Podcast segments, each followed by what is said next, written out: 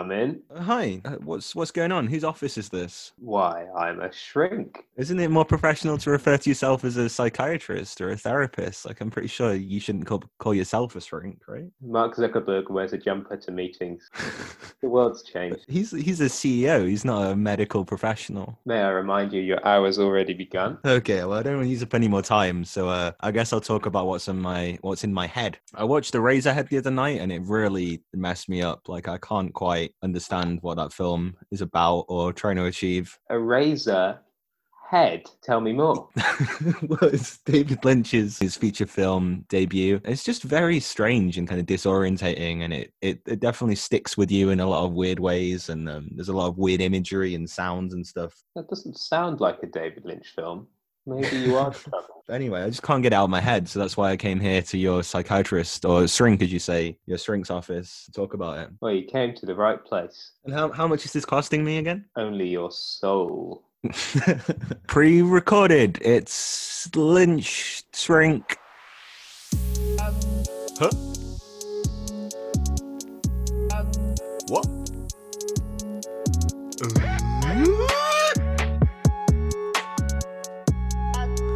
Direct to DVD. My first question for you, Josh, is: Did you know what you were in for with this with this film?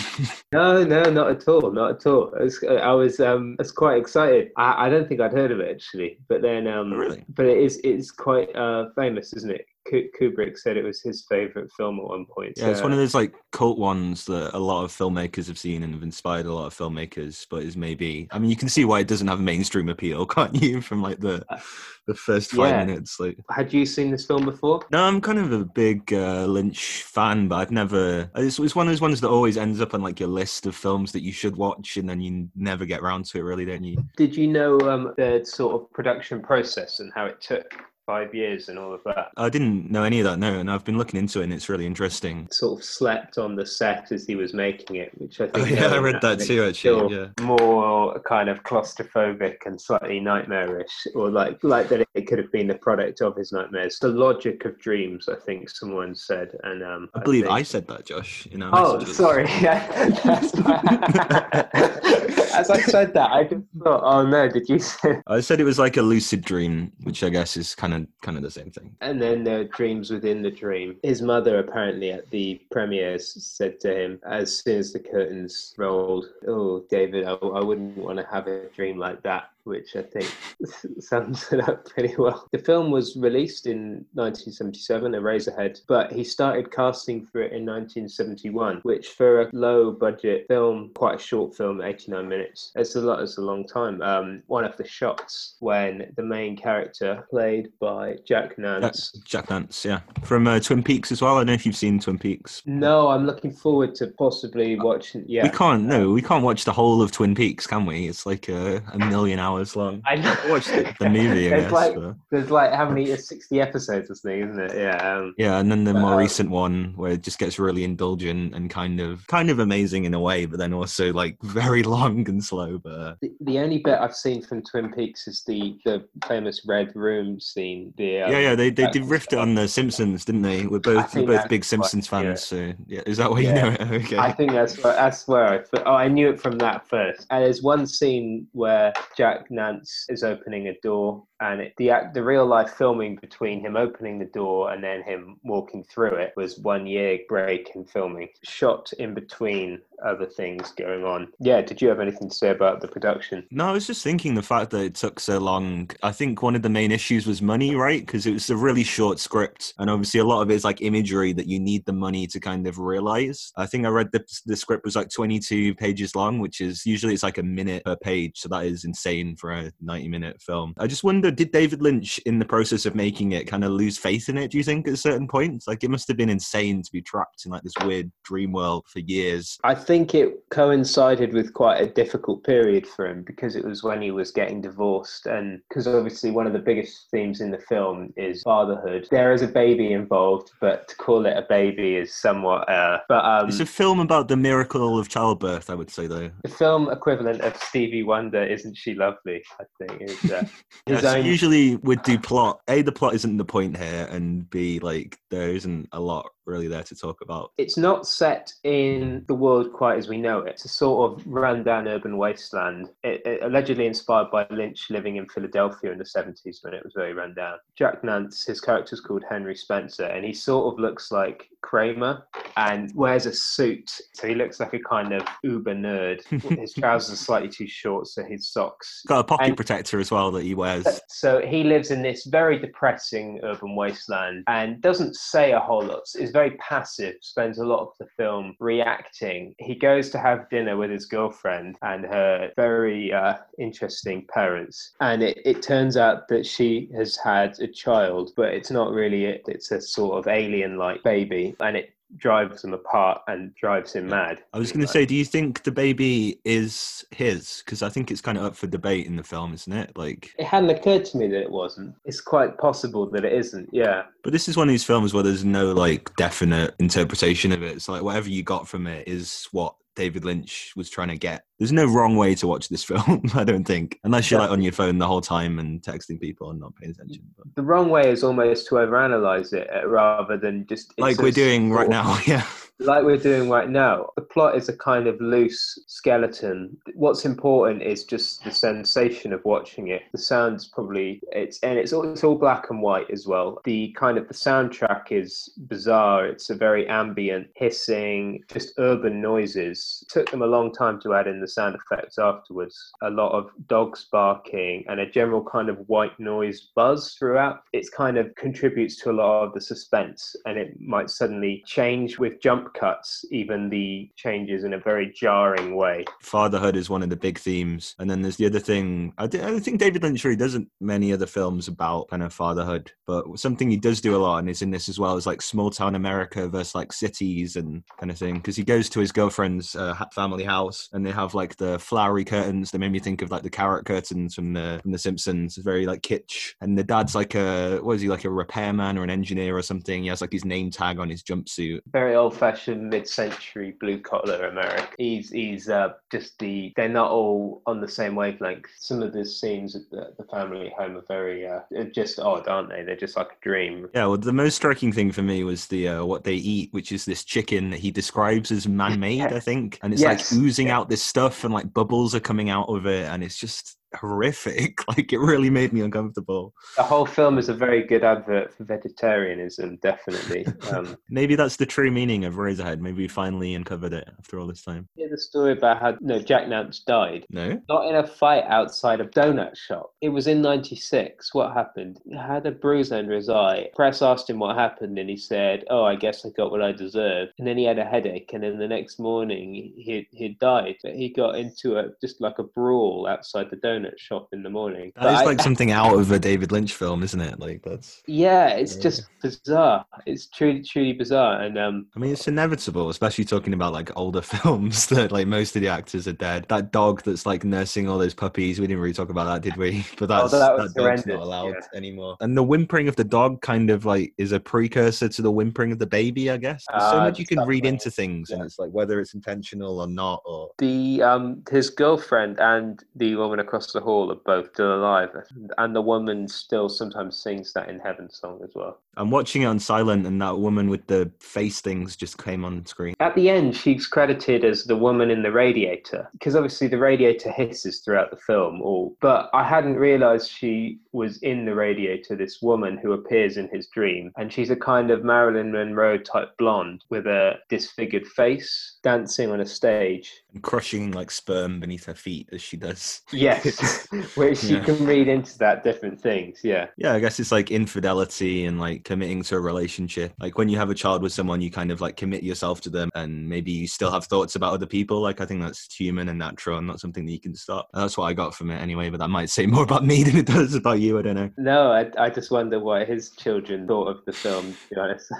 His, it's about his daughter, right? Or at least she's claiming it's about him because she was born with clubbed feet and they had to do like really extensive surgery on her. so I wonder what she thinks of it all. And she's actually a filmmaker as well. She's made like one film and it was like this critically panned film. We have to do an episode about it, I think. Having watched so many sort of so called midnight movies, in that I can imagine this being a real hit in that kind of environment. Even though it's not a bad film, it has that same kind of midnight movie cult uh, feel. Uh, on a big screen, it would be uh, fantastic. I remember when we showed Pink Flamingos, and part of it was just like watching people just freak out and like run out of the cinema. So that would be fun watching this in the cinema as well, I guess. Like, I think only Pink Flamingos was a, is the only weirder film I can think of. We both watched it at like two a.m. or something, which I think which definitely added to it for me. It's not the kind of film you like wake up on a Sunday morning and like have your morning coffee and then watch it, is it? No. Like, that would be a weird day if you did that. I was just watching back over some of it now, and it didn't have any of the same kind of um, tension. But I guess that's accumulated throughout the film. Just not knowing what was going to happen, it was I was wincing through most of watching it. I, it, I definitely would watch it again, 100%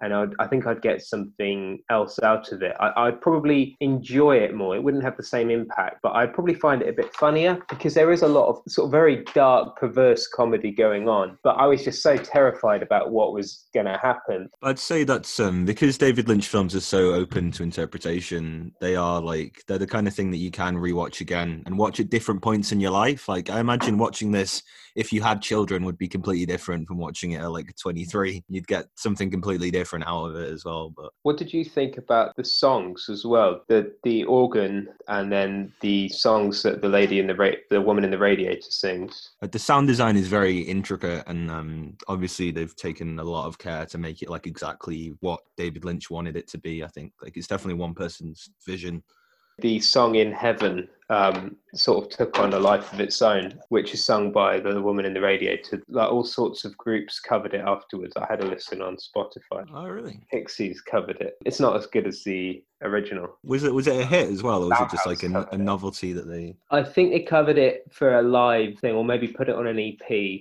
and then Modest Mouse. It is very catchy, but kind of creepy, so it's worth listening to. Um, they have the whole um, soundtrack on Spotify because it was it had a formal re-release in a few years ago. And the other thing about Fats Waller's organ, I didn't know he played organ. He's kind of like iconic sound of New York nightlife in the 20s. Um, but then I, I, had, I hadn't realized he'd made records with organ on. It's it's very very creepy in the context of the film. Have you seen that film um, Be Kind Rewind? With um yeah because um, yeah I'm, I'm interested to see what the connection is here but yes i've seen be kind Fats Waller is the connection that's the um the pianist they made the film about in that oh uh, really yeah yeah right at the end where they kind of do a genuine film that had potential i thought but it kind of trailed off in the second half but uh, I watched that many years ago on my birthday.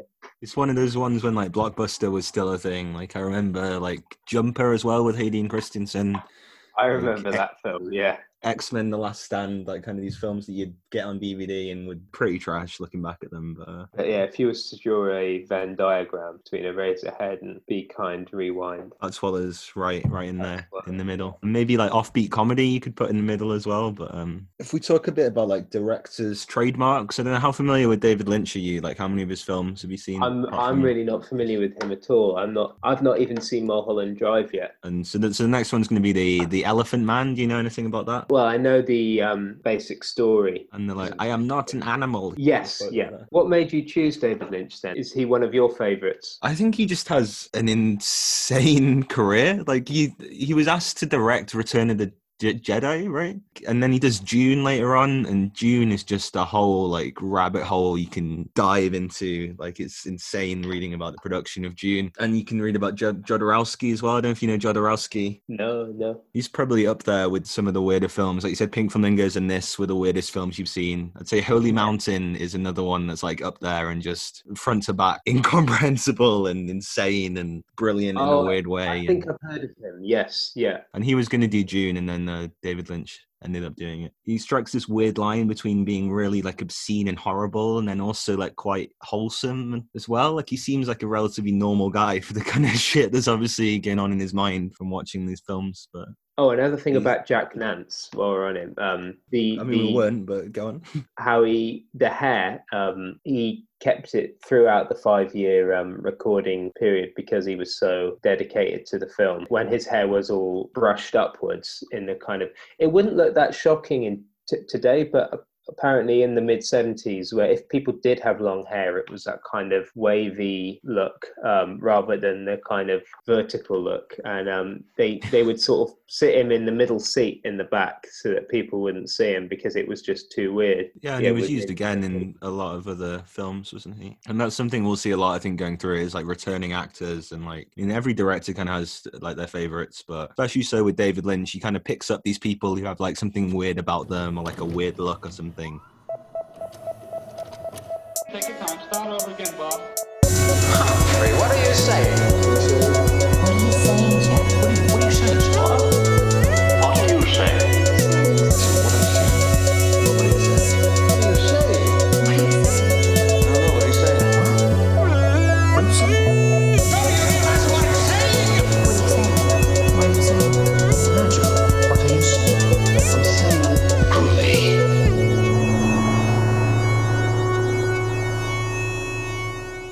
Anything about his short films that he did before this what six men getting sick six times Six Yeah. times.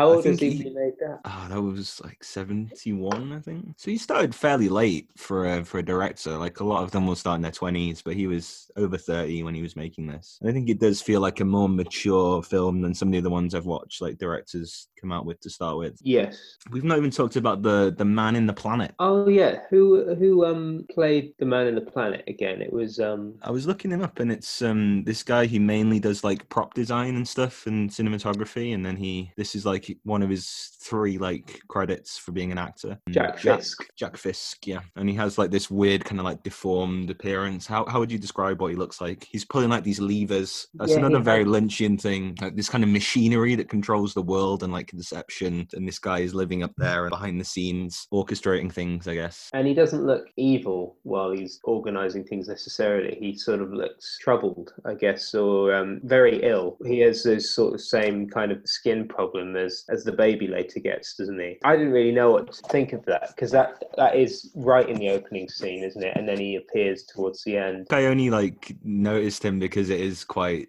Lynchian. Like definitely in the later Twin Peaks stuff, there is like kind of that idea of these celestial figures, like these spirits who control the world and stuff. He's not that big a part of the film, really. Like you could easily miss him with all the other weird shit that's going on. He appeared, yeah, right at the beginning and then right at the end. So clearly, um, it's important. So if we finish off the plot, Josh, then how would you say it? And so we kind of talked about the child. It, the child goes pretty terribly for everyone involved. Um, his girlfriend is Mary leaves him, and so he's alone with the child. Oh, at one point his head comes off and it's, it's taken by a boy to a pencil factory where it's turned into the erasers on the end of pencils. That's near the end, but it's not quite at the end. Sort of, I guess, infanticide. The uh, rabbit-like baby is um, clearly very ill and causing uh, a lot of distress. That's another thing. The baby is sort of whining throughout the whole film and um, adds to the um, the tension. And then he snips open the baby's um, swaddling, and then it turns out that baby's sort of rotted on the inside, or that the swaddling was the skin, so it's completely exposed. It's a very it's a very gruesome image. He uses the scissors to kind of pierce a vital organ, and then the whole world sort of falls apart. And then he meets the woman, the lady in the radiator, and he's finally in heaven. Could say. Yeah, I mean, it's all it's all up for interpretation, isn't it? Really, like It's not that clear cut, yeah. Um, and the man in the planet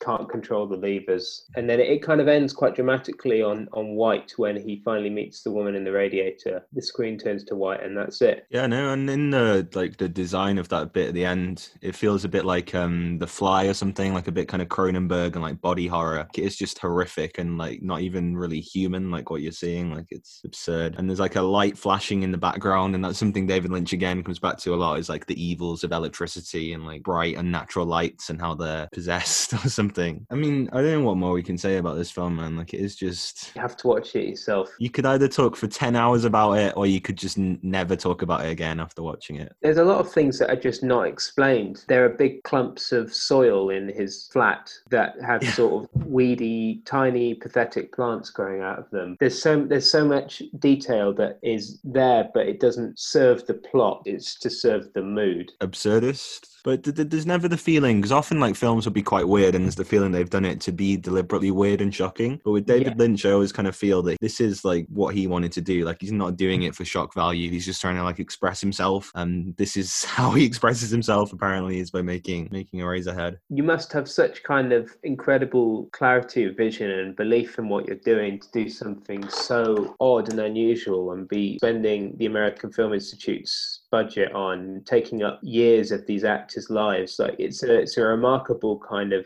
vision to have. It's not just a sort of mess about project. It's it's a uh, proper serious project that took so long to commit to something so odd. It's quite remarkable, really. I guess all his films are kind of like a passion project and how they're very like his vision of what they should be. Did you like the bit? I say like, it's probably not, uh, but um, where he's at uh, in the kitchen at his girlfriend's parents' house, and her parents are quite old, but then her elderly grandmother is there, and she just sits there. She has something in a mixing bowl, and she gets the grandmother to stir it by sort of moving her arms with the. It was very unsettling, I thought, but um, The whole thing is unsettling. Like when the mother's making sexual noises and then she starts trying to kiss him and stuff. It's very uh disorientating. the girlfriend and the mother have an argument and then he's left there with her father. And her father's just sort of staring at him smiling so there's, like- there's a lot there's a lot of memorable moments Absolutely. I was going to say it's like kind of something that's been slipped through from an alternate universe where, and I- it did come out in 1977, which is the same year as Star Wars. So maybe there is a, a universe where this became like a big blockbuster and made a load of money and then changed the entire film industry. And every film is like Eraserhead. and star wars is seen further weird Yeah, Sta- Star Wars is like an experimental midnight cult movie people do podcasts about. I'm not sure how merchandisable uh, Eraserhead would be. I did see something with the baby in it on Etsy though. Um, someone made like like a cute cushion. It's the only time the baby looks vaguely uh, sweet. And there's a whole mythology to how that prop was made. Did you read about that at all? I, he's never revealed where it actually is. He's allowed speculation to run wild, isn't he? even when they were watching like the dailies like the footage they were shooting he would like cover the eyes of people working with him so they couldn't see it and like because he didn't want anyone to know then they also apparently had like a he buried it in an undisclosed location and then at the wrap party they had like a like a wake for it or something Now he just won't talk about it in interviews. yeah i mean i saw like a rabbit floated around about what it might be i mean it would be weird if it did have like actual animal parts in it right surely it would start rotting If they're filming it over five years, no, I, I don't think it, it's possible for it. I, I did I did think about it and read about it a lot because I was quite concerned. The idea of it having any kind of organic tissue is possible. I don't think that would be practical for the prop, but um, it would just, smell just disgusting to start with like There's there's no way. There's no way. I, I think it's just very cleverly designed. But fair play to him for kind of allowing the uh, the rumors to run wild. Really. And that's something you could never do now, I don't think. Like it would immediately be like cell phone footage, whatever would be uploaded of it. Exactly. These things always get ruined now. Have Alright, you ever? Josh, Kiz, Kiz is uh, using the toilet, so I need to mute my microphone out of respect. Okay. So the one character I guess we haven't talked about is the like girl who lives across the hall from him. Pretty pretty minor part in the film, but um, obviously kind of becomes more significant because of how she's quite mysterious. this might be a pretty simplistic way of looking at it, but does she represent the life he would have potentially were it not his commitment to the baby? Um, every time he tries to get close with her, the uh, she sees him as the horrible baby creature, or um, the baby's whining and screaming gets in the way. I think she represents what the uh, baby is depriving him of. I think it's kind of like a play on that kind of sitcom trope or like film trope of like having an attractive neighbor. Like it's literally in the Big Bang Theory, isn't it? To pick out like one Yes. Example. She's kind of more traditionally attractive and as you say, credited as the beautiful woman across the hall, while his partner Mary is maybe not as traditionally attractive, I would say. So there's that comes into play as well in a certain way. And it's like, would my baby be less horrible if I'd had it with this beautiful woman across the hall? I don't know. Maybe maybe his sperm are just severely deformed and um he was always gonna have a monster baby. Because the woman on the stage kept stamping on them. I mean, that, that makes sense. That's the thing with David Lynch films is you can kind of just make up your own kind of canon or continuity and uh, it all it all makes sense if you want it to. As as we've said, it kind of defies interpretation. I would say. We, do we need some kind of rating scale for this podcast? What what do you think the rating scale should be? I mean, if we're going Twin Peaks, it would be like cups of coffee or like apple pies, but maybe that cherry pies, but maybe that's too too on the nose. I don't know. Pencils. Yeah, how many eraser heads would you give this out of how how deformed a baby would you rate this film? I'm not going to go there. It's tr- it's tricky, isn't it? Because it um as I was wa- I definitely got enjoyed it more as I was watching it, and it's it's one of those films that's become so like you said it's it is a classic. It's become so kind of seminal among filmmakers. It's so revered that for many people it's just sort of five star total classic. And um but it's it's also hard to recommend to a friend, isn't it? Uh, if you're giving it out of 10 probably an 8 or a 9 but Yeah, no, it, it definitely, yeah. almost defies the rating scale because it's um in in a sense it's abs- it's a 10 out of 10 if, if in what it's trying to do and just sort of creating its own kind of language of just as an exercise in um, the use of the soundscape and creating a kind of feeling rather than telling a story as a piece of art it's um it's genius but perhaps He, not he started doing art, didn't he? So it kind of it definitely is like the kind of quintessential art film in a lot of ways. I remember my film studies teacher in college had a poster of it on the wall, so it's very film student-y. That doesn't Yeah. subtract from like the actual meaning you can get from it. and he called it his most spiritual film as well what, what, what would you if you had to give it a score or um, a rating Well, something we've talked about a lot because I've watched a lot of like debut films from directors is how kind of polished is their vision kind of right out the gate. Like, is this a blueprint for every David Lynch film that came later? And he was kind of older than most directors are when they make their first film. But in terms of actual numbers, I don't know. As you say, it's kind of like a 10 or a zero, isn't it? There's not a lot of middle ground. Yeah, definitely what you're saying. As an execution of his vision, absolutely, it's a it's a total success. It's um you might you may find it abhorrent, but um it's uh, it can't be denied as an art film.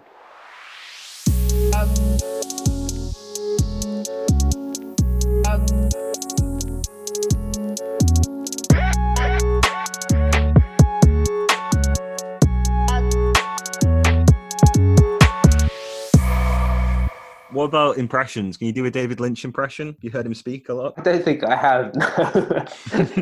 he does have a very distinctive voice, I would say, and he's he's in Twin Peaks. the movie on a telephone, you will never in a trillion years experience the film. Oh, that's Well- his famous rant about people watching films on on, on audio. You'll be cheated. It's a, such a sadness that you think you've seen a film on your fucking telephone.